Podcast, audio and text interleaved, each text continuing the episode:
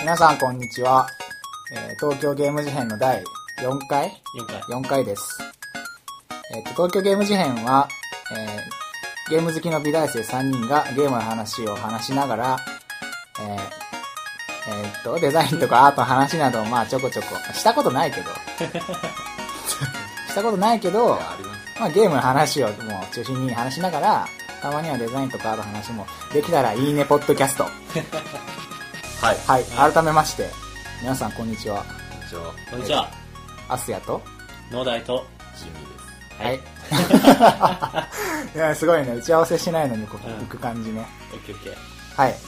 第4回ですじゃあ、最近のお話オープニングトーク。そうですね記念すべき第4回うん。いいね毎回記念。記念だよ。本当にこう続くことがもうねいや、素晴らしい、本当に。うんえーっとどうするじゃあ最近の話しますか近況報告的な感じでああ、そうですね。じゃあ農大さんお願いします 俺、俺から、えーっとね、俺最近レンタル DVD で ROD っていうアニメを見てるんだけど。あじゃあテレビそれ頭文字そうそうそうじゃあ当てる当てるお当てようやリードは大じゃない。じゃあ俺は あそれはあれでしょまあまあ、あくまで予そ想だうかそらう俺も予想するわえっとあリード話題すげえ、二人ともごめんな茶さ茶い。番がす ぎる。合ってる合ってる合ってる合ってる合ってる。マジかよはいじゃあジミンさん次お願いしまいいの今のでいいのいいのい いのすよくない聞きたい話ます。えーっとね、あの、もともとは OVA と漫画が同時並行だったのかなかなんかでやってたやつで、ちょっとうん OVA と漫画が同時並行いわゆるメディアミックスじゃないけど、なんか同時並行かなんかでやってたやつのテレビアニメ版のシリーズを今見てるんだけど、うんなんあかえねっ、とシリーズものってことかシリーそズうもだのねっていうか OVA の続編で、あの内容的にはなんか、紙使いってのがいてうん、紙を自在に操る人が出てくるの。うん紙使いってペーパーそう、ペーパー、ペーパの方。ーかペーパーの方で、その紙えをあなんか。らすじ聞きあらすじあらすじ、うんえーっとねテレビシリーズ OVA の方まだ見てないからあれなんだけど、テレビシリーズのあらすじはなんかまず3姉妹がいてうんうん3姉妹と,、えーっと作家の先生がいるのうんでその3姉妹が紙使いなのね3人ともそへーうでその作家の先生がえーっとその3姉妹がいるのは香港なんだけど香港にえーっと記者会見かなんか作品の発表おお。かなんかで来た時にボディーガードにその3人がなって、はい。うんでそれが元でその後ずっと一緒にいるんだけどあのその作家の先生、まあ、これは OVA の話とも絡んでるんだけどさ OVA の主人公がその作家の先生の友達友達というか恩師にあたる人でうんうんうんでなんかちょっとね結構ややこしいんだけそどうだねなんかうんちょっと説明するのが難しい俺もとまだ途中までしか見てないからさうんあれなんだけどでなんかそのアニメを最初に見たのってなんかねどっかの動画サイトでうん作画マットみたいのを見てる時に、ああその髪のね動きがねすげえんだよあ作画アニメとしても作画的にそうそうそう素晴らしいけど作画的にすごくて作画アニメっていうのは なんかウロボロスみたいな感じいやなんかその作画が素晴らしいみたいな感じで時々マットとかに入っててこれなんだろうっていうふうに思ってて、で気になって調べてあのこういうアニメがあるんだっていうふうに知ってそれで借りてるうんだんよね、うんだからそのバトルシーンはやっぱり髪がねすごい動くんだようわーってはいはいはい。あのよくアニメとかだとさ水の表現とか煙の表現とか炎の表現って結構流作動体ね画的なそうそうそう、うん作画的なポイントになるんだけど、うんそこがね紙ちっちゃい紙がバーって集まってなんか動物の形になったりとかあの弓矢になったりとか盾になったりナイフになったりみたいななんかすげえ化け物語をイメージしてんだけど近い全然違う全と思然全然違違うう全然違う全然イメもーっジと、なんだろう、ハードボイルドじゃないけど、もっと渋い感じ。あの、なんだっけ、あの、カウボーイビバップみはいはいはい。あーたいな、カウボーイビバップみたいな世界観に近いかも。あーはいはいはいえジミーは見たことあるのあの、軽く見てました。軽くはい。へーうん。俺がなんか、この作がすげえんだよ YouTube で見まし。ああそういうこことかはい。あと、ウィキペディアで調べまし言い切っちゃっまあそんな感じです。たははいた。なるほど。い。じゃあ、ジミーさん。え今のはえ、農大です。脳あ大れねああ名乗ってそなかれはっ言たわないといけない。あもうね5分に1回ぐらい名乗らないとみんなに覚えてもらえないからまあね男3人でやってるポッドキャストだから声がうんそうだね女の子いるとさうんまあいいや意味です。あいいよそういうのははい、ジミーです。ジミーさん、はいお願いしジミーますさんはですね、最近髪を切りまして、そこで気づいたことがあるんで聞いてくだおさい。あの、髪吉祥寺に切りに行ったんですよ。であの、まあこういう髪型がいいなっていうのもあんまりコミュ障だから言えなかったわけ。さっぱりしたい、就活なんでさっぱりしたいんですよみたいなことを、まあちょいちょい言って女の人に。うんで、まあ途中に、彼氏いるんですかで、怒って、彼女、彼女いるんですかみたいなこと聞かれてたら、そしたらビューみたいなこと笑って言って、気持ち悪いなこいつって思われたと思うんだけど、まあそれがあってかないかわかんないけど、すごい変な髪型にされたのね。 うんうんそんなそれは最後に見せるんだけど、髪型は。まあ、で、あの、別に変じゃない気づいたことっていうのは、やっぱね、この床屋でどういう髪型になるかっていうのは、もう入った瞬間に決まる。成功か失敗か。もうなんか何シュレディンガーの猫的な話違があうんるのですよ。入って、うんうん案内されて、うん座って、うんちょっと待ってくださいね。その次なんか雑誌が来るでしょ雑誌3冊来るでしょうんうんまあそんくらい今までの俺は、統計的に3冊メンズノンの、まあ、運が良ければパッチとか着て、運が良ければパッチとか着て、まあさ、普通に最後にヘアカタログ。なわけじゃん。その時。ダイブ、モノ、メンズノンノっていう、うんあ一応説明するとダイブとモノは物欲しでガジェットとかがめっちゃあああああダイムは読んだことあるうんもうその時点で負けたんだ、モノも俺はあ。る負けうんなんだもう舐められたっ。てなる美容院に。うんこいつにはもうそのあそれ何オモタデクル誌みたいのを出す必要はないっていうふうに判断されたってこともうそういうことだよね。お前は iPhone とか好きだろみたいなことをバーンやられたわけよ。ああでもそれは確あーなかにるほどそうだねあの客に出す雑誌のチョイスは店員が決めるっていううんか、変わる、本当に、全然。で、まああまあ確かにガジェットっぽい今までその店に行ったことはあったのあ、ないっす。あじゃあもう店員も初見でこいつガジェット好きだいなやっていうふもううそにれは多分ね、服がボロボロだったからだと思うんですけど、今もボロボロですが、これはもう大変なことやった。まあそういうね、判断基準なのかなまあ7000円かかった。7000円かかった髪なんがか、結構だなこちらです。見えないからね見えないから ねまあ聞い俺てる人に見え俺ないとけど農大どうどう俺はいや別に俺はさっぱりしてていいと思う俺普け通どあ、落ちねえじゃねえかよ、それ。そこで爆笑しないとダメでしょ。お前それあひねえ本当なにみたいないや、ずっと帽子かぶってんだよね、でも。それで。あ、これ別に、あ、そうか、あんま変わんない。なんか印象印象は変わるけど別に髪型が変とかじゃないあ切ったんだってなるぐらいただね、まあ、それは、雑誌は本当のことだと思う。で、だってそれはさ すげえあの見るからになんかブランド物で固めた人が来たらさあそれは選ぶ本もなんかそそうれそれはあると思う多分ーでも、あの、あながち、病院側も、うん人を見る見る目はすごいあるみたいで、やっぱ接客業だから、うんお話とかもしないといけない。ていうか逆にそのガジェット好きだって見抜いたのがすごくないそう、あこう確かにガジェット好きだもんね。そのうんそうな んです。間違ってないしよくわかっ、たライブの方が楽しいんだけどうん、ど確んかどにんより。あの、そこを見抜くっていうのは、結構目が超えてるからなんじゃないそういう話もしたんだけど、床屋の人と。うんうんうんやっぱわかるんだって、女慣れしてるかどうかとか。まあちなみに俺は女慣れしてないねって言われ たんだけど。うんってこ と俺も絶対ガジェットもの出されるよ、マジまあ、俺好きだから全然えーやっえた、なんか通っててそれは知ってるからあと通かじゃなっくてる通ってるわいや、俺めちゃくちゃで負けた気がするね。やっぱ。あの負けとかじゃなくいや、おい毎回勝負です。まあとか見行く抜とき見は抜かれなかったら勝ちみたいなあのそこ結構自分の中あで、ーそれこそゲームとなってるんでね。ああの、ああ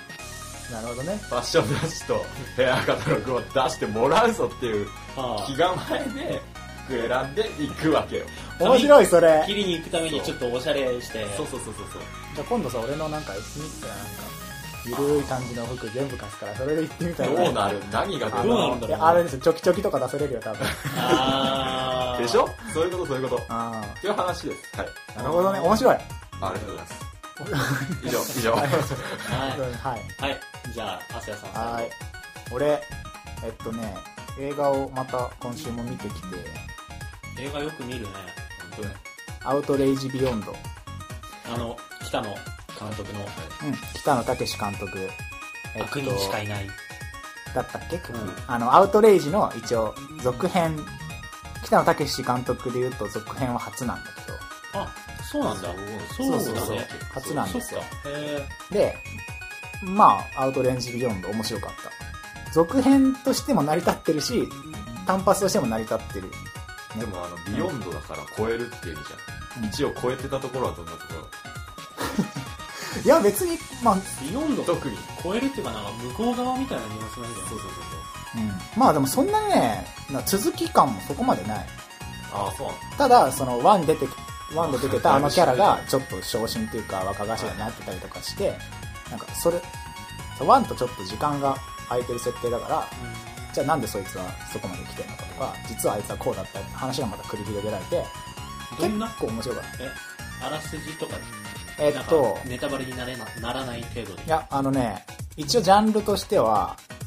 バイオレンスアクションっていうのかな、えっと要は暴力ものっていうか、はいはうんうんジンベエものジンベエ違うな人気っ違う、えっ、と、なんか、あの、まあ、ヤクザものっていうか、人教人魚か。ジ なンんベだエよ、。人ジンベエってな、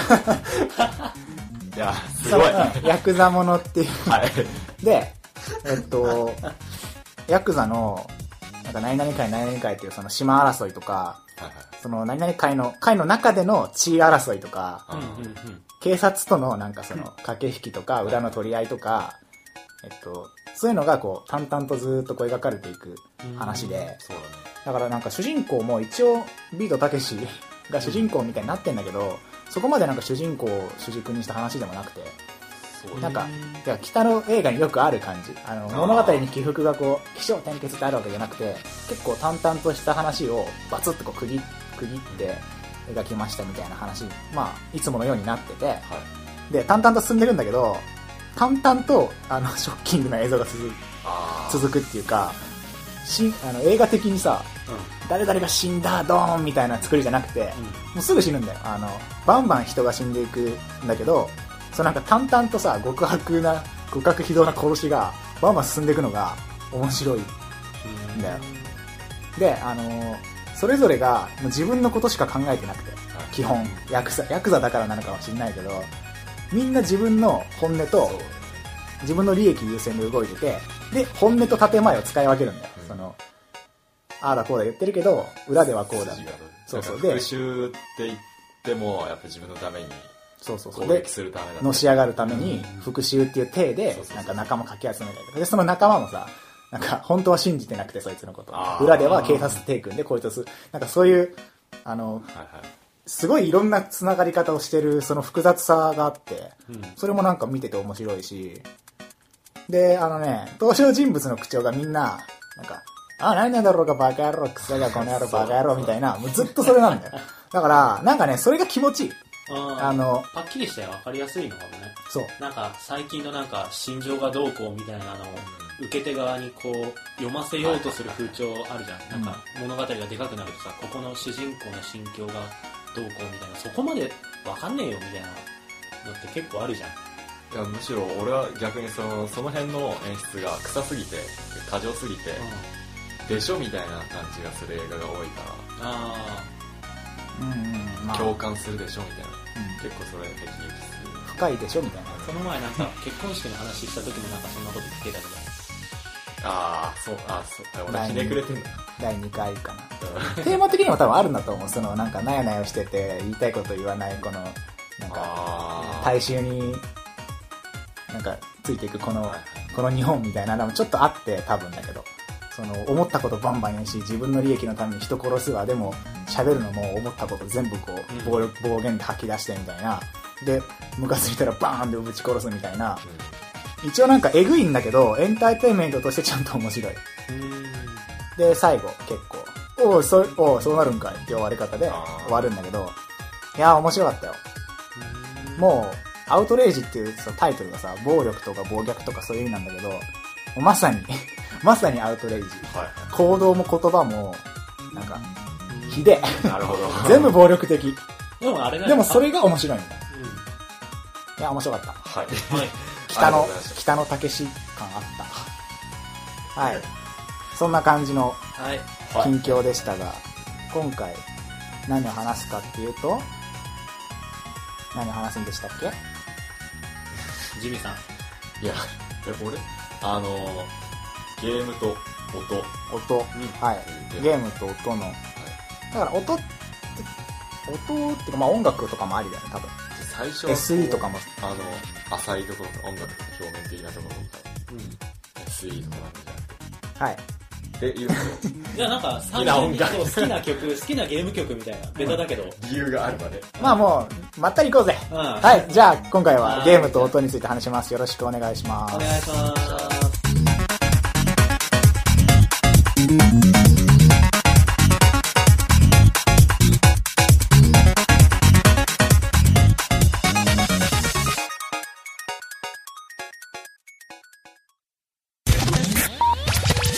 はいじゃあ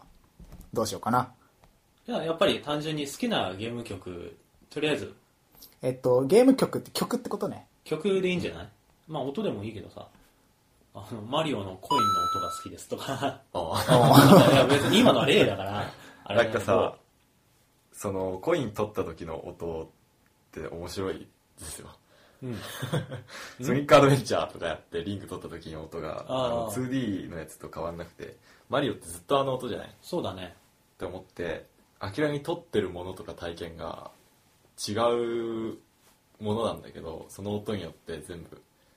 体験として均一化される感じがあるのかなってあ思ったれ、り一種の記号だもんね。そうそうそうコインを、マリオがコインを取ったっていう記号というか、マリオだけじゃなくて、その後のさ、任天堂シリーズの、なんかお金を手に入れた時の音とか結構流用されてんだ、あの音。ああはいはいはいいやいろんなとこで聞くんだけどあの音イコールお金的なものを手に入れた音っていう記号になってるよね、っていうのが結構おもろって思ってそれが 2D3D 全く関係ないしそうなんだよね新しくなんかサンプリングされたりしないもんね最近のゲームになってとかうんソニックマリオのうん話そうそうそうソニックもかソニックアドベンチャーはなんかちょっと不思議むしろちょっと俺は違和感感じてなんかなんか簡単に雑に言えば派手になってるんだよゲームってどんどんううんんでもそこの音がその通 SE とかが変わってなかったりするとあのボンバーマンとかでもすごい思うんだけどあボンバーマンのメニューの SE とかがすげえ派手な画面なのにこうパヨンパヨンみたいなのだとうんうんどうなんだろうなっていうなんか世界観じゃないもうそれはそういう音が鳴る世界うん観うんみたいな、このゲームのこのシリーズはこれをやった時にこういう音が鳴るはいっていうのはもう世界観の一つになってるんじゃないのあのちょっと関係あるかわかんないけどビートマニアの ビートマニアのあの、まあ、音ゲーなんだけどで1から9ぐらいまで SE が全然変わらなかったねうんであのそこからだんだんどんどん変わっていくようになって毎回すげえ大きな変革がある時に SE も変わるみたいな感じの文化うがあって、んうんうんでもちろんそのバージョンに合ってる SE になるんだああそれ面白いなって SE もバンバン全然変えちゃうでかっ9こよくな9る以降は毎回変わるってことうーん2回に1回ぐらいかうなーそんなに変わることではない最近は毎回変わってる感じん SE な SE じゃあ先にちょっと SE について話すいいね SE, SE っていうのは要するにサウンドエフェクトサウンド エフェクトあそうなん音だ響効そう果あー要するにだから音音楽以外の音だよ効ね果音と違うねあじゃんまあ効果そんな音ももんだ含むよいやでも英語とこうサウンドエフェクトと日本語にした時と結構違うニュアンスじゃないでもサウンドエフェクトの略語である SE っていうのには含まれるでしょそれ、あそうなんですよ、うん、だから別にここで言う SE は、ああーはいはい、はい、効果音とかまで含めた講義のそうそうそう講義の SE であれでしょまあ SE 敵を切った時のそうそうそ音うとかとかねまあ普通にメニュー画面の音とかを全部ひっくるめてじゃあ何 SE が好きなゲームってある SE が好きなゲームうん、S うん、スマブラデラックス SE、デラックスまたスマブラ うん、メテ オスめいやーまた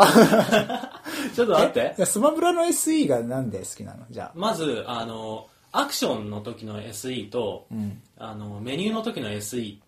ていうのが完全に別物っていうのが分かりやすいあ多分こアれクションの時戦っだそうかあらのプレイ実してる際に時キャラが動いてる時に、うんうんあのキャラが着地した時のちょっとスタッと音とか、ん爆発した時のドーンとかいう音と、んメニューで何か選択をした時のキュッとかピョンとかそういう音の使い分けがすごくはっきりしててうん桜井さんスマブラ作ってるの桜井さんだから、うんの、ちょっとここに来る前にコラム読んできたんだけど、コラム集。コラムってきた。コラムって言ったんだ けど、こうメニューの方はなるべく目立たないようにするっていうのがあるらしくて、はい SE もあの要するにメニューでの SE っていうのは何かっていうとゲームって双方向のやり取りがあるじゃない、うん。でプレイヤーが何か入力したらとりあえず何か反応を返さないといけない、うん。反応がそこで何もなかったらあれこれ A ボタン押してんのに反応してんのかなみたいなストレスになるから、うん押した感がそないっうてこと押したらとりあえず何でもいいから反応しとけみたいな部分があるらしくて、うん。でもその反応自体に色をつけちゃうとあのそのゲームの内容的には邪魔になるから、うんちゃんと無機的というか意味のない音あを使うようにするそれに比べてキャラが動いた時の SE っていうのはさっき言った着地した時の音だったらさ着地ってリアルにあるじゃん俺らうん生活してても、だから着地した時はこんな音が鳴るだろうみたいなイメージがいくらか頭の中にあるでしょ、ーはいはあるあだるから。それと合致した音じゃないといけないそうだね。着地してんのにピコーンとか言って、はいみたいになるよね。そうっていうのがすごい分かりやすく分かれてるのがスマブラなデラックスだと思ういあーあまり意識できなかったけど意識できないってことはすごい成功してるってことです、すごい面白いでも必ずしも無機的じゃなくてもいいとは思うんだけどね世界観によってさ例えば「ゼルダの伝説」とかだとさ、うんメニューのところにちょっと用皮紙が下に広がっててそういう時は選んだ時にピコンじゃなくてなんかちょっとペンが走るようなコココみたいな音の方が良かったりとかするね。トワイライトプリンセスは、ゴツンっていうもんね、メニュー画面。へーゴツンっていうなんか岩がぶつかったようななんあか、ーゴリゴリそういう言っ色てかるイメージもあるしう、んその、見た目から、もう世界観の一つにあるなよっね。てるその、こういう音が返ってくるだろう的なう、ん、あの、無意識のうちにさ、期待してるところがあるから。そうそうそうそうだからそこまで含めて世界観にしちゃってるのもあるし、うんスマブラはそれを使い分けてるうんそれも含めて音作りってすごいなっていうふうに思うよねあの、iPod のさ、くるくる回すあインターフェースあるじゃん。くるくる回すえっと、iPod なのか。えっと、うん2世代ぐらいあー前のはい。はいはいはい音あれ量、そう、音量回すときにさ、カリカリカリカリカリって言うじゃん。うんうんあれがさ、なんか、あの、サウンドユーザーインターフェースみたいな、うんその音でその操作した感がわかるとか、うんうんうん操作した時の気持ちよさがどうだみたいななんか考え方があって、うん SUI っていうう。んへーそれで、その、Mac のこのカリカリ回すやつも、あの、なんだろうな、ピコピコピコとかにする余地は多分あったんだよ。あーのシューとか。ピピピピピそうだそったうりとか。ただ、音を聞くっていうその機械で、はいその、なんだラ、ラジオとかああいう音聞くやつの、カリカリカリカリこう、ああの、電波を合わせるメモリがあるじゃん。はいはいあれの音と合わせることで、あ、これ回すってことは、その、選曲するんだっていう、うんその、音によってさらに付加価値をこう与えるみたいなあのあ面が、白 iPod のあるあるいなるほどねサウンドユーザーインターフェースであって、あの電子書籍とかもさページスッてめくった時にペランっていうかうんあの紙をめくった時の音がしたりするじゃんあれ結局なくていいんだけどそれがあった方が自然に感じるうんそういうサウンドインターフェース、サウンドユーザーインターフェインターーフス、SUI、SUI はいはいは SUI。うん、だからね、そういうのがガチッとハマってるゲームは、プレイしてて楽しいんだよ。そうだねそう、それで、その SUI っていうのを、俺、なんか結構好きで読んだりするんだけど、あの、目で見るものって、えっと、タイミングとかないじゃん。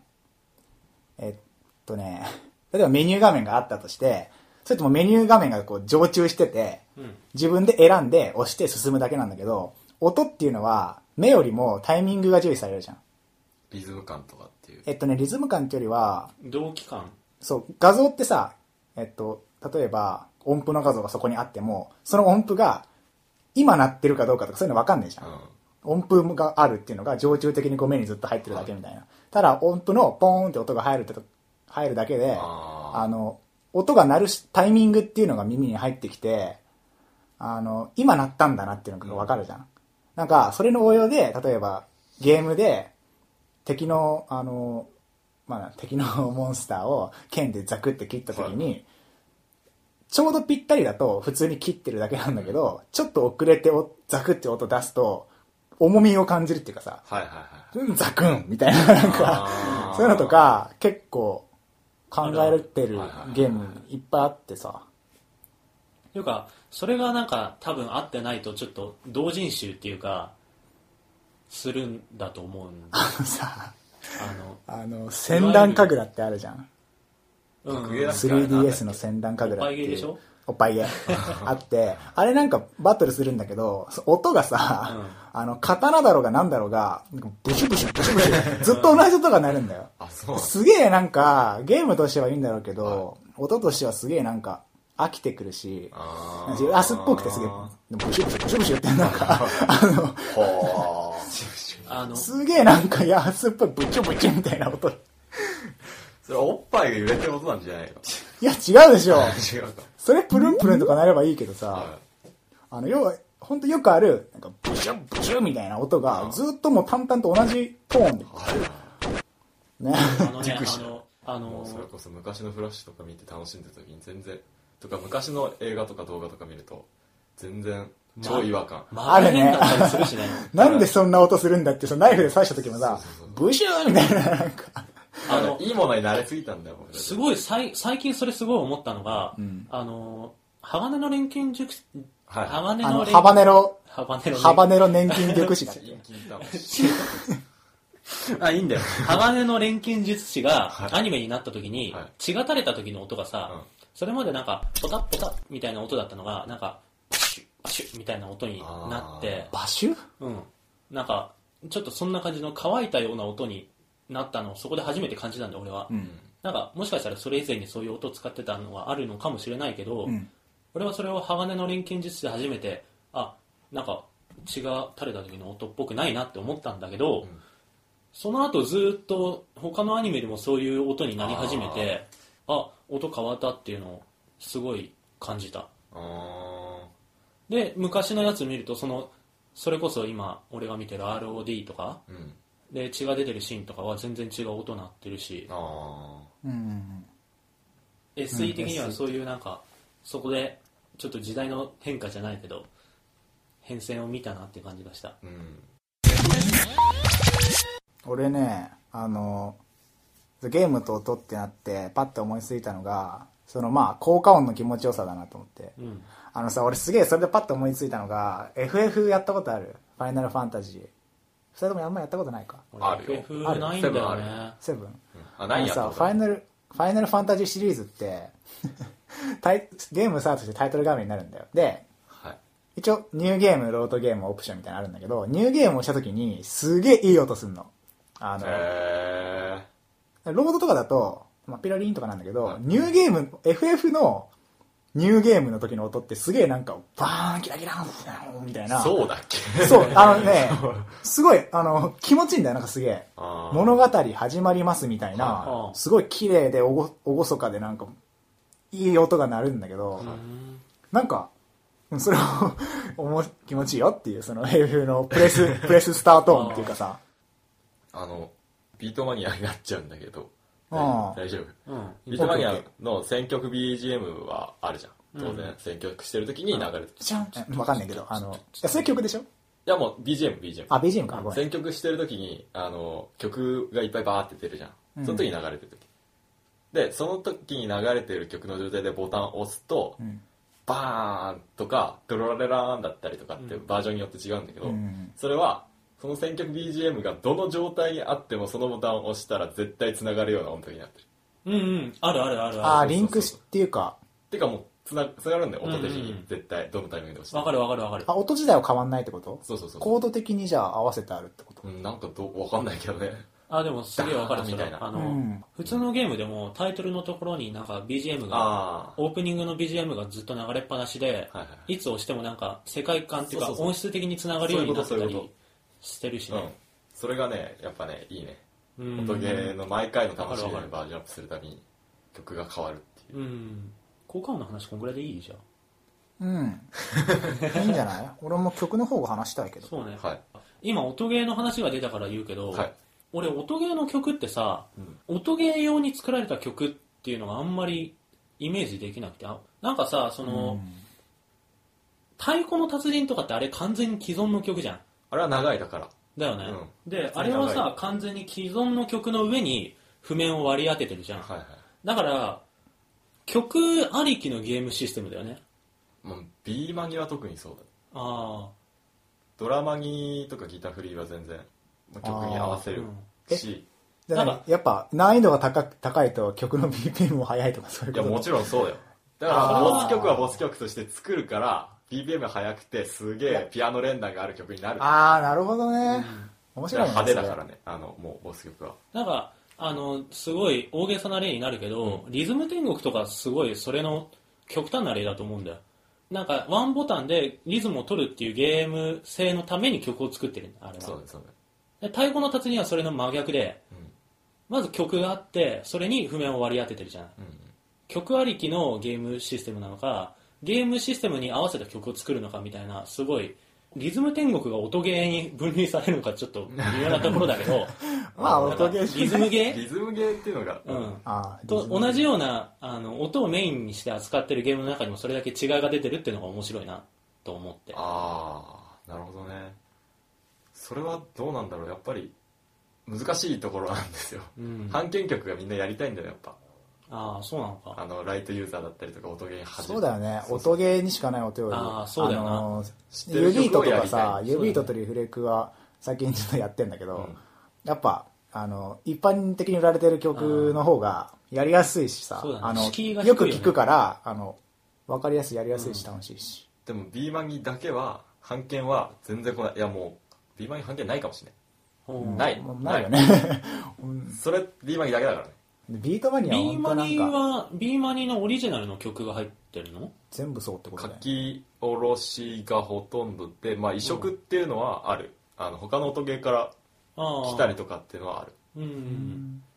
あでのも基版権本書き下ろしとかラ、なんだっけ、ラブユーっていう曲があるじゃん、黒人学習の。とか、その、古き良き音楽みたいなのうはん入ったりするし、ありえないことではないんですが、うん流行りの曲とかが入ってくる感じではないね。そっかうん。チェリーじゃあ割ボンボンとか入れない B, B マニもあのゲームのために曲を作ってる感じうん。でも B マギだけって言っても過言ではないんで、B マギがむしろ一室異質ああかなっては思う。音ゲーはそう俺のイメージは音ゲーってそういうはや流行り曲というかうん。既存の曲に譜面を割り当ててるイメージがあってはいはい。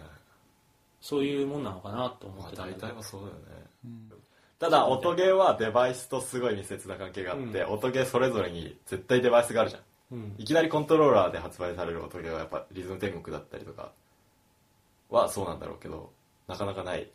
っていう話にもつながってくるそうのでだよねあのゲーセンにある音ゲーインターフェースすごいぜ全部凄まじいもんね全部もう専用だよね絶対専用っていうそういう文化あるやっぱなんかなんだろう楽器の楽しさみたいなのかなって思うけどなんかさそうもう一つ音ゲーのイメージに、うんあの音ゲーいわゆる音ゲーってさ曲流れっぱなしだよね基本的にどういミうことスしてもあもちろんそうです俺あの音ゲーっていうのか分かんないけどバンブラーをやるんだよ、はいはいはい大合奏バンドブラザーズっていう音ゲー音ゲーなのかないなんかいわゆる音ゲーのイージメージから外れるかもしれないけど、うんあれって十字キーと ABXY ボタンがそれぞれドレミファソラシドに対応して てあの押さないと音が鳴らないああいやそれはの演奏中あも音が流れててそれに合わせてボタンを押すんじゃなくてそうリズムに合わせて自分が演奏する音ゲーってこそうとそうそれは一緒で B マイも何も押さなかったらほとんど曲が流れてないあそう状なん態にだなるあれ押したら音鳴ってるってことかそうそうそうもうあのサンプリングされてわるかんねえんだよあ一の個一個ゲーセンで聞いててもなんかあパチパチ確かそうなんだねカチカチ言ってる音しか聞こえないよ旗から見てもそうなんですよカチカチカチカチカチカチ自分たちも聞こえてないからねカチカチカチカチカチカチもう早いうっさくてもうん、そうゲーセンってなんかプレイしてる時に音が聞こえなくなっちゃうんだよねうんあのまあ音は鳴ってるんで鳴ってるのは分絶かる対サンプリングださかれらみてるんなあれでしょ自分のヘッドホン持ってさ、うんヘッドホン端端子がついてんじゃんうん音ゲーの筐体ってこうやってつけてさだからだからこそなんか遊びプレイみたいなのがこうあったりとかっていうのもうんあるけどそれまああじゃあ B マニーは演奏してるんだあれはまあ演奏うんそうだねシーケンサーがに流れてくるやつを押してるってモグラ叩き的なでもあれ鍵盤の数足んなくね1オクターブないあのねそのササンプラーみたいなああそうあなるほどあもうかあでそういうこどんどとんか音が変わってくんボタンによって、はいはいはいはいあバンブラは完全にドレミファソラシド固定じゃないけどちょっと腸が変わるぐらいだから、どんなタイミングで押してもドレミファソラシドの並びがあるんだけどそういうのじゃないんだねそうそうそうそうだからそそれであの猫踏んじゃって引きたいなと思っても引きはしないなあるほど、なるほど。 あ、はいはいはいはいはい。いや、バンブラは確かにうん楽器普通に楽器をそのまま楽器だよね。そうそうそうそう。音ゲーじゃねえな。うん、合奏、合演奏芸演奏芸。だやってることが完全にね演奏そのものだから、からちょっとそれも違う。間違いないと思ううん。なるほど。はいあの、音って聞いて、最近やったゲームだと、風の旅人がすごい。ああー音音とゲームって考えたらすさ、ごいよね確かに音とゲームって考えたら本当、風の旅人は、あの、い喋らなあかんだろうと思ったんだけど、んあれ本当、や、やったジムやったんだ。体験版や体験版の俺題はは見やてらたず。。 俺は見てあた。。あれ本当いいよね。確かにあれはすごいね。え、あサンタモニカスタジオだっけそうですあのさ、あの会社結構音と、あの、なんだ、フラワーズ音とプレイアブルな音みたいなやつよく作るじゃん。フラワリーとか。あフラワリーかあ、あ名前これなんだっけ私忘れたけど。ああのフロあ、フローとフラワリーと、風の旅、ジャーニーか。うん。現代ジャーニー、風の旅人。これは良かったよ。ああ。あウ、まの、あ、あれはすごいから、すごいよね。マジ見スてトもらーうリーとかじゃなくて、世界観っていう感じだよね。うん。ストーリーほぼないようね。ん。要はプレイアブルなキャラクターを使って謎解きがちょこちょこある砂漠のステージをずっと進んでいくってやつじゃんうん。でオンラインゲームでさ他のプレイヤーと一緒に冒険できるじゃんうん、でその他のプレイヤーとのコミュニケーション方法が音だけっていうのがさそうなんですよ限りなくああれは素晴らしいの素晴らしいしっていうか、あのキャラクターのポリゴンが動くその動きジャンプとかなんかくるくる回ったりとかって動きとポーンっていう音を出すだけっていうその2つしかないのにさ、はいはいプレイしてるとそのあこの動く感じ喜んでるんだろうなみたいなそ の動きと音だけで分かったりするんだよなんかぴょんぴょんぴょんぴょん跳ねてうんポンポンポンポンってやあの相手がやってると、はいはいあなんか今助けてくれてありがとう的なこと言ってるんだろうなみたいなの感じれたりとかはいさはいあのなんかこう相手がやろうとしてたこと邪魔しちゃったらなんかすげえついてきてググググついてきてポンポンみたいななんか強い音をバンバン出してきてあなんかちょやっちゃったわみたいなそのコミュニケーションが取れてるのがすごい、すごいじゃあん。ーその、すげえさ、この時代もあってさ、なんかネットで文字も送れる、画像も送れはる、い曲も送れる、声で通話もできるみたいな、その、なんか社会的背景の中 で、まあそれはどうなのかわかんないけどいや、でもその中でさ、ゲームでその音とキャラが移動しかできないのに、ここまでコミュニケーション取れるっていう、そのなんか、その可能性っていうかさ、突き詰めたら音と動きだけで人は感情をやり取りできるっていうのをゲームで味わえるっていうのが素晴らしい。それ、最初にゲームデザインした時に、よくそれ以外の要素を削ったよねって思う。そうだよね。まあダウンロードコンテンツだから挑戦、コンテンツっていうか、あダウンロード系だから確固としたデザインがあったんじゃないそこはー多分、そのコンセプトとしてデそうィレクターいがうの持ってんがだあっ今たまでのゲームを見た感じだとなんか装飾方というか、そういうコミュニケーションツールみたいのが たくさんありすぎて、この本来のゲームっていうものから離れてんじゃないかみたいなう、ん。まあそこまで知らないけど、いや、思ってるんじゃないそう、俺らが思うようなことは多分全部思ってる と思うやっぱり。ああ、でもね、いい。風の旅人はいいよ。今なんか綺、麗なんだよねあれはね音だけっていうのを聞いてさ、思い出したんだけど、エレクトロプランクトンってわかるわからないですわかる。あれもゲーは、ムじゃないん だけど、まあでも、でも、なんですゲームでしょ。もう、まあ、あの、プレイ、なんだろうな。インタラクティブなうん、インアター,、ラクションアート作品みたいな感じするけど。アー あトあみたいなはいはいは感い音を育てるみたいな感じなんだけど、あなんかちっちゃい虫みたいのがいてそれがなんか何かするたびに音が出るのよポンポンって、はいはいはでその種類によって音が違ってオタマジャクシみたいのが水面からペンって跳ねたら、うんピロピロンみたいな音が鳴るとか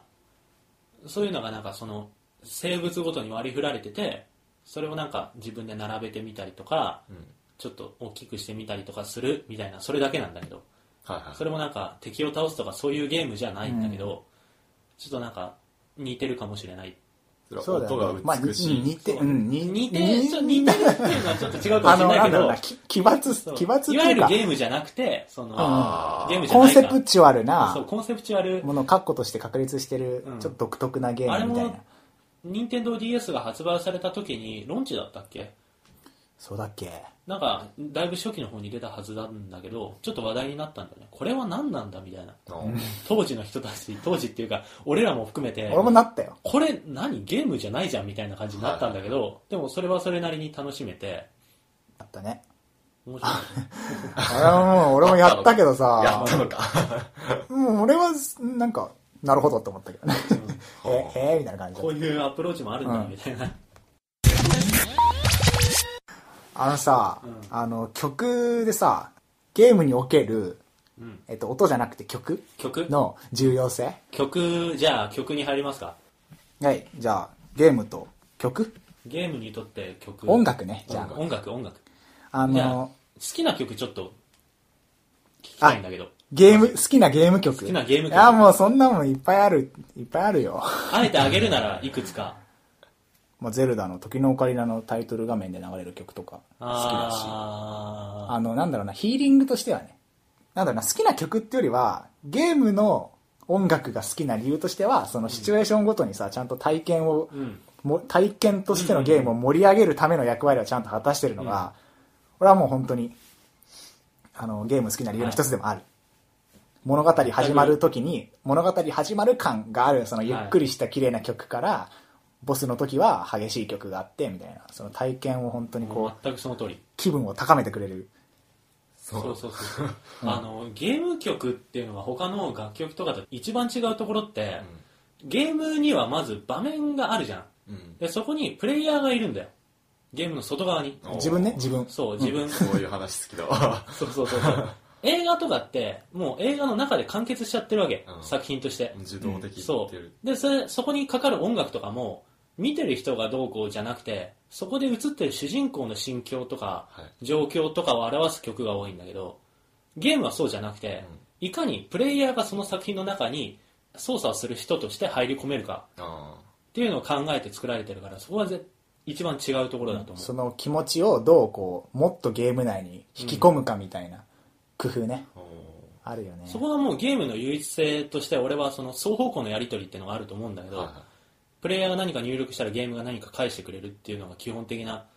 インタラクションというかさ、うん。あの双方向のやり取りっていうのは絶対ゲームの中では欠かすことのできない要素だと思っててあるある。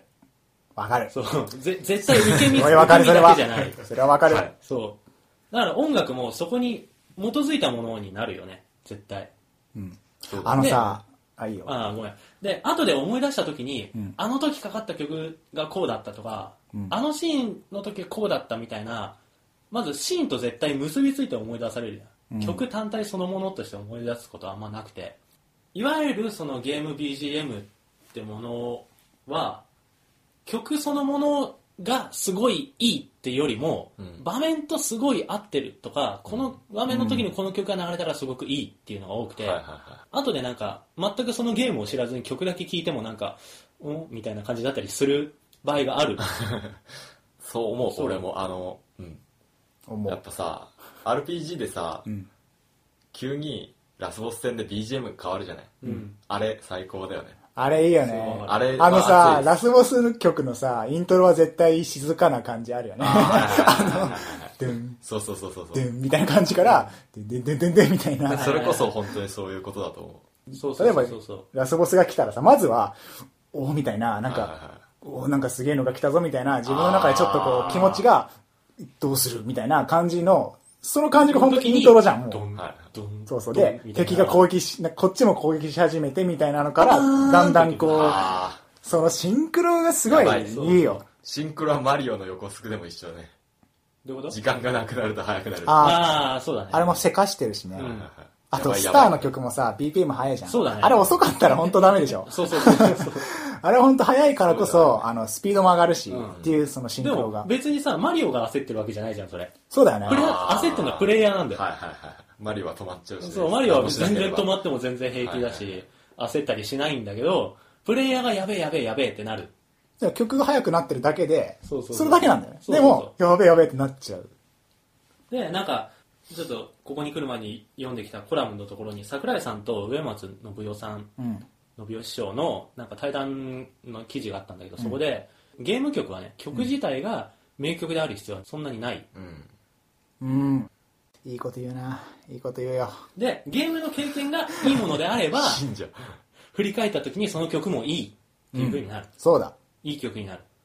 逆に、その曲だけがすごい主張してきたら、このゲームの場面とかのうるささじゃないけど、うん迫力とかと食い合って、はいなんかごちゃごちゃしちゃうんだって。 FF13 とか戦闘曲クソかっこいいけど、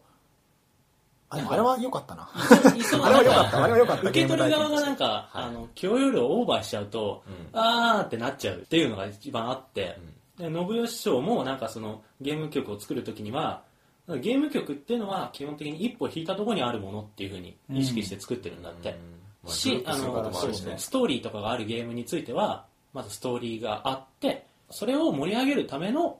音楽うん。でなんか全部が全部名曲である必要はなくてまあ一本のゲームには名曲は一本一曲あればいいみたいなこと言ってる素晴らしいわ。でそれでさ、なんか、この曲すげえいいんだよとか友達に聞かしてもさ、友達 が、うんうんみたいなさ、なんか、そうそうそうおそ前れなこんだよの、でもさ、まあそれは仕方ないんだよね。あの、曲のサントラだけ聞いても、そその曲単体としてはやっぱりなんかありきったりっていうか、なんかうん曲としての完成度はそこまでやっぱ単体では高く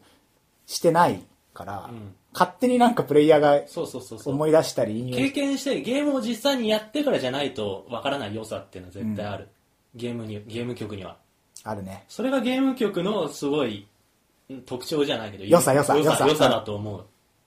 俺ちょっと、もう一個あるんだけどいい、うんもう一個っていうか、あの、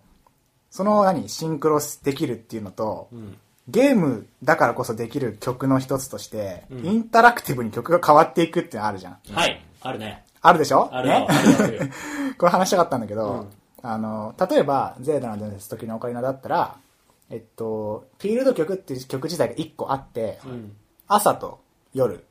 あと敵が出てきた時出てきてない時で、えっと、それぞれの曲が作られてて、同じ曲で、パターン違いはいはいはで。で、夜になったら、そのままスムーズに、その小節区切りで、あーその夜パターンにこう、切り替わるんだよはいはいはい。で、敵が出てきたら、夜の敵が出てきたパターンに切り替わって、そうスムーズにどんどんこう、ずーっと変わっていくんだけど、へーそれは本当映画とか、ほまあ、なんかそういうのじゃ味わえない、ゲームでしか味わえない、インタラクティブにどんどんどんどん曲が変わっていくっていうのは、イメージとしては見れなるんもかんなんだねそそれうはずっと同じあの全部曲は流れっぱなしなんだけど、ん流れるスピーカーから出る曲をそこでちょっと切り替える的なねんあ れ違う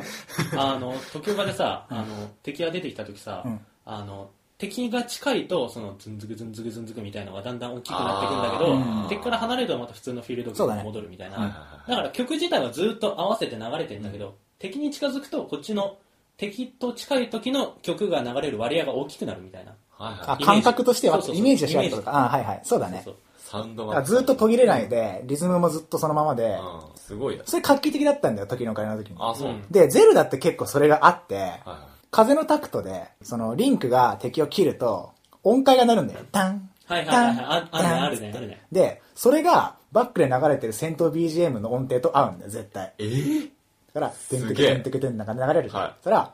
てんてんてんてんみたいな、切るたびに音階が変わって、へーすごいそれがすごい、すげえ気持ちに切ってる。だろうねそれやってみたいもんで、さらに、その、こっちがチャンスとかになったら、曲が、あの、盛り上がる。うんで、その盛り上がってるのと、切る音が重なるから、うーれーみたいな、なんかあ、ーどんどんどんどんアップアップ、アップアップじゃねえ、なんかテンションが上がってくんだ よ。すげえなで、風のタクトはそれがあるし、はいはいえっと、スカイウォードソードだったら、えっと、リンクが、えっと、ハープ持ってんのよ、アイテムとして。うんではいそれをはいはい、こうはいはい構えた時にリモコンでこうリモコンを振るとはいリンクの手が動いそうだてねパラパラパラパラパラパラって弾くんだけあーどそれがどのステージのどのフィールドの曲とも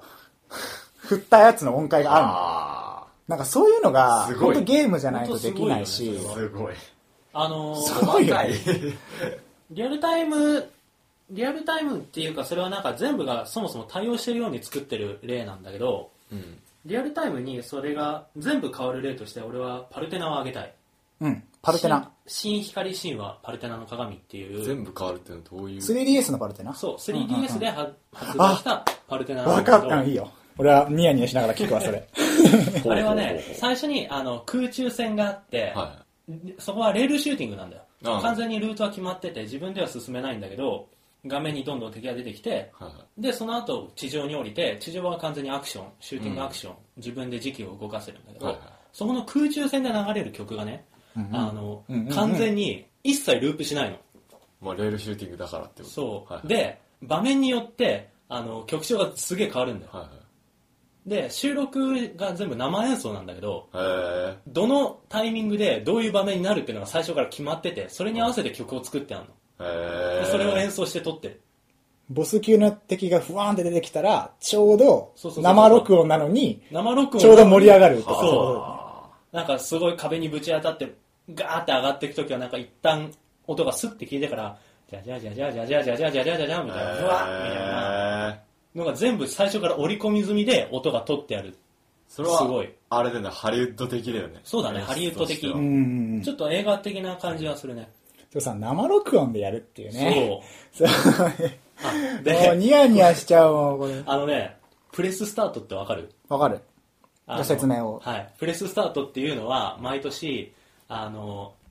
また桜井さんなんだけど、うんいいよいいよ桜井さんが主体でやってるゲーム音楽のコンサートああなんだけど、そはいのメーカーの垣根を超えたゲーム音楽の祭典っていう名目でやってて、うんいろんなメーカーのやつを垣な垣根なく全部集めて、オーケストラで演奏するっていうコンサートなんだけど、今年そこでパルテナが演奏されて、うんそこでね、桜井さんがね、あのステージ上で実際にパルテナをやってんの。へでえ。それに合わせて生で弾いてんの。そういう曲だからできるってことだよね。それ面白いあねの。収録でさあのゲームのシナリオと何分にこれが鳴ったら合うっていうのをちゃんと決まってるわけじゃなくてライブなんだよ本当にうん。桜井さんは音なしでゲームやってて、はいそれにオーケストラ側が合わせる楽しそうだそれもわざと合わせてるんじゃなくて、ただ曲を演奏してるだけだけど、曲がそのステージの長さに合った作りだかそうそうそうらそう、実際にやってるプレイと音が合ってるってでこ桜井さん死んじゃったら本当になんか死んだ音になるんだ よそこで終わりなんだけどプレススタート結構そういうのが多くて面白いねあのリズム天国も演奏されたことがあるんだけどさ、あのリズム天国って音に合わせてボタンを押すゲームじゃんうんえ そこでなんか代観客から代表者が一人出てき てカスタネットかなんかではいはい実際にオーケストラの音で遊ぶみたいな 試みをやってた新しすぎるなそれすごいね普通に音楽としては新しくて面白いプレススタートす, 、ね、すげえ行きたいんだけどまだ一回も行ったことないんだよねと。ほんとさ、ゲーム音楽のコンサートとしては、素晴らしい試この形だと思うみだよね。へえすごいインタラクティブでありいいそうですすごいすごい。これゲーム音楽なんだけど、あのポータルっていう要件あるじゃんあるねポータルの「Still Alive」っていうエンディング曲がん最高なんですよ、これやられちゃったんですよアメリカにやられちゃった。やられちゃったっというのは。ていうのは「Still Alive」はキャラソンなのねボス,、ボスのあガルドスだっけガルドスっていうラスボスがいて、んそれはあの機械でできたやつでプレイヤーを何度も殺そうとする感じのやつなんだけど、ん結構ツンデレっぽいところがあって、んそれがエンディングで歌詞に現れてるわけよっていうのは洋芸のエンディングとしてはありえないわけじゃんそれって洋芸のエンディングって、そんなキャラソンが使われるわけないじわけ今まではなかっうた。んそれまではなかったってこと。ゃん、それがめちゃくちゃ歌詞も良くて英語なんだけど、うん英語版ツンデレみたいあな。ーっていうのですごい個人的にすげえ好きなんだプ。レイヤーを攻撃してくるけど、実はっていうその内面がエンディング曲の歌詞ってこと。そうそうそうそうそう。それはき、まあ、き聞いてもらうのが一番早いんで、それがすごい好きだっていうやっぱや話。って、やってから聞きたいあやあ、かも。つ。曲だけ聞くんじゃなくて、それこそ。そう、そうですね。 いやー、でも、そうなんだ。そうそれねあのちょっと話したかったんだけど俺、あのオープニングとかエンディングとかまあそれに限らずだけどゲームに歌が入ってるのってどう思うあのね、劇中歌はね、寒いことが多い。俺ね基本的にアンチ歌なんだ よねエンディえンっグがといいじゃ、ん。声ってことうんに人間の声っていうか。ああ、でも俺も思う、それ。メタルギアソリッド3のエンディングが、声入ってて、なんか、唐突だったじゃん、あれって。唐突だったかな、歌。唐突だった、ね。俺結構好きなんだけど、あの歌詞とか。なんか、その要素があったかな、それまでに。急に、え、歌始まった感が俺的には感じあてー、今までオープニングだったりしても別に、オープニングがいきなり歌入ってた。うんどっちにも違和感感じたのかもしれないけど、んちょっと違和感は感じた、確かに。それまあはゲームだから期待してなかったからからこそかもしれないし、実際合ってなかったのかわかんないけど。なんかその歌ってさ歌詞ってすごいメッセージ性が強いっていうか、インストゥルメンタルであの歌詞が入ってない曲だとこっちが想像できるじゃないなるでほど。歌だとなんかもうこういう風に撮ってくださいとしか見えなくなっちゃうのが俺はああ。ちょっとあれなのそよれはあれじゃない双方向的なものを求めてるのに。そうかもしれないそこでいきなり。こうなんですって言われちゃうそう、受け身なものをぶち込まれるから結構違和感感じる。俺なんか、俺結構歌付きの曲は結構好きで、入ってないのも好きなんだけど、うん歌が入ってる曲が使われるゲームと歌が入ってないエンディング使えるゲーム、結構わかるような気がする。ストーリー重視のゲームあるじゃん、うん FF とかさ、はいはいなんかそういうのは大体入っててさ入ってますねゼルダとか絶対入ってねえじゃん。ポケモンとかも入らないしさ。ああ。そのなんか、その演出を強化してるゲーは多分、そのはい映画的とかはいうん物語的にやっぱ入ってた方が俺は好きだし。そこねあの俺ちょっとこれ話そうと思ってたんだけど はい。レトロゲー思ムのってたんだけど思ってたんだけどいわゆるレトロゲームのピコピコ音っていうのは、はい。それの今俺が言った想像させる部分の最たるものだと思うんだよまあね。最初さファミコンとかゲームボーイなんてさ音が3音しかなかったじゃん、で内少蔵ねえな内蔵音源の音も全然なくてさ、んだけど当時ドラクエの音楽聴いたらファンファレを想像したし、うんマリオの曲を聴いたらなんかラテンの曲を想像したしっはいはい。ていう、あの音の向こう側に考える余地があったあで今はあ、いろんな、その人人の人で、そいろんなファンファーうレいの、ろんなっていうかまあ だから想像できる余地があったっていう話でおだから音として完成されてないからこそってこと。そう3音だけだったからこそみたいな。うん、で今の曲はさ最初からさフルオーケストラだったりするじゃん、んそれ以外に聞こえようがないじゃんだから曲として完成されすぎてだいかるらさっき言った歌の話もそうなんだけどもうこうっていう風に決まってるものが聞こえてくるだけであ。ファあミコンの時はそれをあの曲調がちょっと謎の村雨城だったらちょっと和的和的なリズムとメロディーでちょっとあ。はいはい。あこれは和の曲だって分かるようになってたりとか想像する余地があってそこが楽しかったそこがすごい好きだったっていう話をしたかったんだなるほどね。確かになんかその、イメージか。であの昔の曲をなんかどっかのあるじゃんアーティストがさちょっとゲーム曲をさカバーしてみましたみたいな、んたまにあるじゃん、ありますねああいうのを聞いた時にあの要するにそのカバーしてる人たちと自分との聞きどころ盛り上がり場所っていうのがずれてるとあれこれじゃないみたいなこれじゃない感が出ちゃこう、の曲はベース音がかっけえのにとか、そうそうそうそうそうそうなんでこの一番これ盛り上がるところなそんななんかあっさりやっちゃってんのとかそのズレがってこと、うんああでもそっか元が3音とかだからこそ聞く人によってそう聞き込んでる好きなポイントがずれるそのアーティストのそう人たちはなんか俺が聞いてるのとは違う良さを見つけたのかもしれないけどうんだけど俺はそのそのアーティストさんのアレンジを聞いた時にあれってなったみたいなさそういうのが起きうる起きうるね、うんああ確かに面白いなでそういう意味で当時として完成されてた曲っていうのが俺の中であって「スーパーマリオブラザーズ3」わかるたぬきマリオとかが出てくるやつなんだけどあれで飛行船が出てくるのねコクッパがはい乗ってる飛行船、うんダンダンダダダダンダンダダダダンダンダンダンっていうあのすごい重点音の曲なんだけど、はいうんあれは今すごい新しい「マリオ・ギャラクシー」とかあでも曲のアレンジが出てるんだけどさそこで聴いてもほぼ同じなんだよイメージが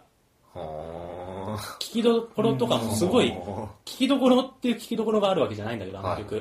あのすごい今だとティンパニーですごいドンドンドンっていう感じの曲調になるんだけど、当時からそのそれがあるのその雰囲気がーうーんなるほどねだからあの曲っていうのはあの3音しかなくてファミコン音源なんだけどそれを完璧に表してるすごい曲なんだよ実は3和音でってそうことかそれはアレンジがすごかったっていう方向違でうはなく違う違うあー当時の曲の完成度がすごい高かっなるたほど他になんか想像の余地が逆にないんだよねあの曲さっき言って3た和音のくせにそうそうそうそうそう、なるほどね俺ね うん、あの、ちょっと戻っちゃうんだけど、気持ちとか、こっちの感覚とかを盛り上げてくれる、何用途として曲あるじゃん。うんそれとインタラクティブに変わっていくのがうまく合致してるゲームがあって、うんあの、今、アニメ化もされたんだけど、リトルバスターズってある じゃん。えそうそうなんだ今の紹介でリトルバスターズが来ね、るちとょはっ思わと話させてほしいんだけど、あはいあの、まあ、リトルバスターズって要 は美少女ゲームで、うん文字を見進めていくゲームなんだけど、意外とね、その、考えられてて、でおー、あれやった人は多分分かってくれる、すごいあ動かすねの、後半のさ、リフレインっていう話があって、はいそれの本当に最後に、あの、主人公が、とあるキャラに向かってあることを叫ぶ。はいで、それに対して、その、あるキャラクターも返してくるんだよ、その返事を。その、セリフが、すげえいいセリフで、結構物語的にはそこが、うわーっていうシーンなんだけど、うん。そこでかかってる曲がさ、サビの前がずっとループされてんの、そのシーンに行くまで。はいはいはい。で、その次の、その叫ぶセリフに向かうための丸ボタンをポチって押したら、そこからそのサビまでのちょっとの時間がちょっと、押したタイミングで変わってくんだけあどあ、そうなんだタイミング合わせて、サビとセリフがバーンってあって、盛り上がりと、キあーャラの叫びと立ち絵がこうバーンって合うんだけど、美少女ゲームでこの感じ、うん、素晴らしい。ここまで来るんだってそれいう。すごい。ゲームならあではだのと思、う。うそうそうループするっていうのは絶対ゲーム音楽ならではの部分だよね。ゲームの音楽がループするのって他のメディアでは絶対ないじゃん。で、あれってなんでループするかっていう理由の一つにさ、自分のテンポで進めるためっていうのは絶対あるじゃない。もちろん。曲が終わった時に絶対物語終わっちゃうとかだったらあの文字読めなかったりしたりついていかなかったりするとちょっとうわってなるじゃない、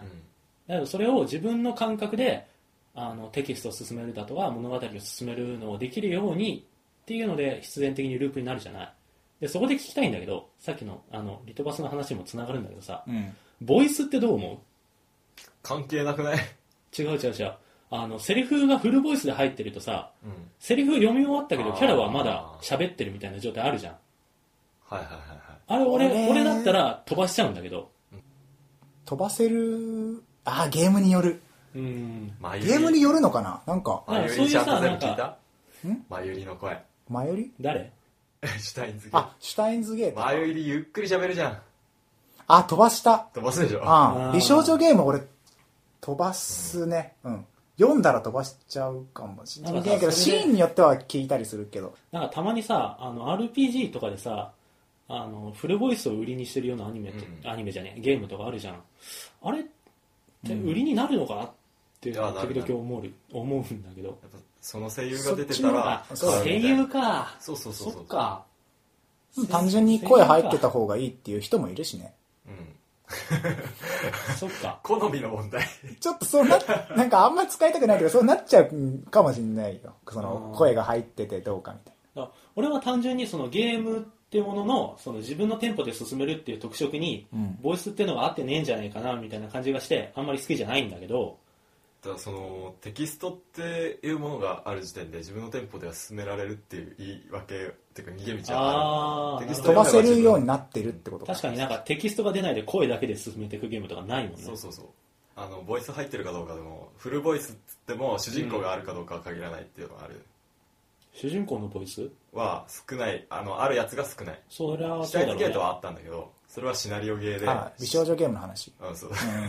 いや RPG でもね主人公の RPG 主人公だけが喋んないってなくね主人公のキャラがめっちゃ立ってたりすると喋る傾向はもちろんあるとうんそうだね主人公が喋るとうん物語をこう見てる感は強まるでも操作するから一応入るけどね気持ちは主人公が喋んないやつはいっぱいあるよあのあるあるダークソウルだったりとかはいはいはい RPG いや喋んないのいっぱいあるよ、うん、だよねあのマリオのアニメはびっくりしたねマリ オのアニメ喋るねあのねそうあの 喋るねあれそれで俺カービィのアニメがあんまり好きじゃなかったんだけど 喋るから違和感がすごいねあれねそうこれじゃない感がすごい確かにカあの ービィでででーとてかかああっれたはよねもう完全にさあのアニメオリジナル喋りますね完全に俺の中ではパラレルワールド的な意味合いで、ん俺は原作中だから、アニメどっちかっていうとアンチアニメ寄りなんだけどあの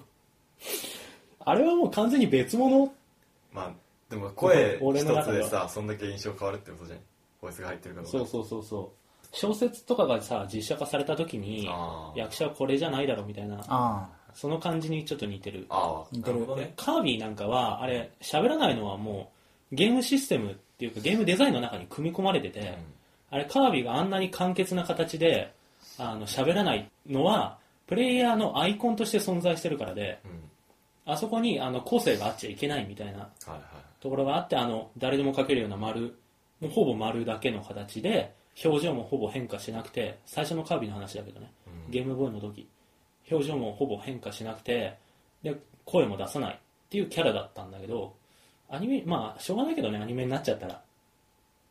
あ時々なんかそのアニメがアニメがこうだったからゲームもこうだよねみたいなの言われるとちょっと俺ムッとする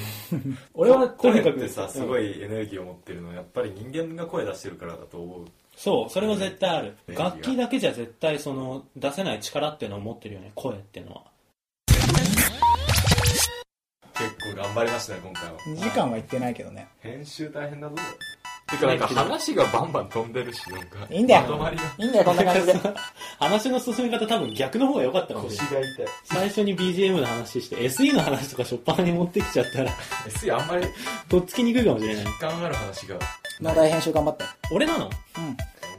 ちょっと待って俺なのうん。俺なのまあだって第1回と2回俺で、第3回と4回俺の俺で、5回と6回。切るよじゃあこれいやまだああ 何どういう切り方完全に今あの フェードアウトみたいな。じゃあまあ、ちょっと切るのに入ったとして。うんはい。ああ、そんな感じで。はいはい。はいはえっいと、長らく、なは長かったけど、い面白いねゲームの音の話面白かったね。はあいのだ、から深いね。今回も、えー、往々にして1時間超えちゃうパターン。いやそこはね編集でなんとかしてはあいきたいー超えるけどね。まあいい。動画まあ1時間ぐらいに収まればね編集でね、なんとか頑張りますはい、はい今回はいいんじゃないでしょうか。 でね、ちょっと、ちょっといいあの、ツイッターの方で、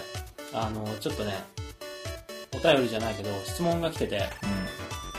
えっとね、曲、今、今も流れてるじゃん、こあのこに。、撮ってる時は流れてないてんんだって、うん、そうそうそうこの今け流れど、流てれるてるはずなんだけど、この曲、オープニングとかそうそうの曲の雰囲気がすごくいいっていうのがあったんだけど、ありがとうございます。はい。で、ちょっとこの曲について話しておきたいっうん。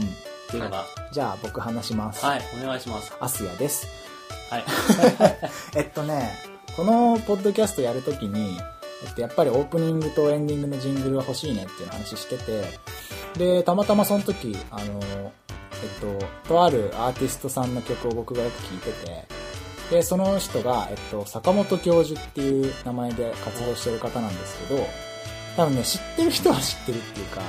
うん。あの、どんな人かっていうそとんな、ことある。あの、要は8ビット音源っていうか、PCM 音源、あの、ファミコン、ピコピコ音みたいなのを使って、その、曲を演奏する方なんだけど、あの、ファミコンの実機をさ、頭に装着して、はいはいはい。そのカセットをバチンにこう差し込んで、その曲を弾くみたいなスパタイフルォーマンスで、でね。そう、あの、ライブとか、あの、結構やってる方なんだけど、なんかその人の曲すげえ好きで、あーと、使う、おジングルとして使いたいのよ、みすたごいいな。使えたらすごいいいそうそう、あなの、ーっていう使いたいなと思って、じゃあダメ元であのはい聞いてみたんですよ。あの、こういうポッドキャストするんですけど、あの、よろしもしよろしければ、あの使わせていただけないでしょうかって聞いたら、本人にうん。直接そしたら、いや、あの、メールで。メールで、うんはいそしたら、あの、どうぞどうぞ、みたいな感じでおー言ってもらえおて、ー、ありがとうございます。あの、あ まのあ、おおとか言ってるけど 俺らはまあ知ってはいたけどねあポッドキャストやってんだかそうそうらあれだけどどうぞって言ってくれたので、あの、 俺が個人的、僕が個人的に好きな、えっと、坂本教授の、あの、SKMT っていうアルバム、iTune とかで、ゲーム機。うん、iTune とかで配信されてるんですけど、CD も出てるんですけど、はい。えっと、サムライっていう曲と、We Are Here っていう2曲をオープニングとエンディングに使わせていただいてます。はい、はいありがとうございますだから、ああの、すげえ、曲いいじゃんって言ってくれる人がいるんだけど、もう当たり 前なんだのプロがやってるかまあら坂本教授が、のそうなんです曲を使わせていただいている。本物のアーティストさんがやってるんでね、うはん。でい、ありがた。くあのありがたいことです。使本わせていただいて当に。すげえ好きなんです。だから、はいあの、皆さん、あの、iTune とか Amazon で、あの、SKMT って検索すると、あの、ファミコンのジャケット画像で、坂本教授っていうアーティスト名で出てるので、ぜひ、あの、聴いてみてください。素晴らしい方の素晴らしい曲なので。はい、ホームページにも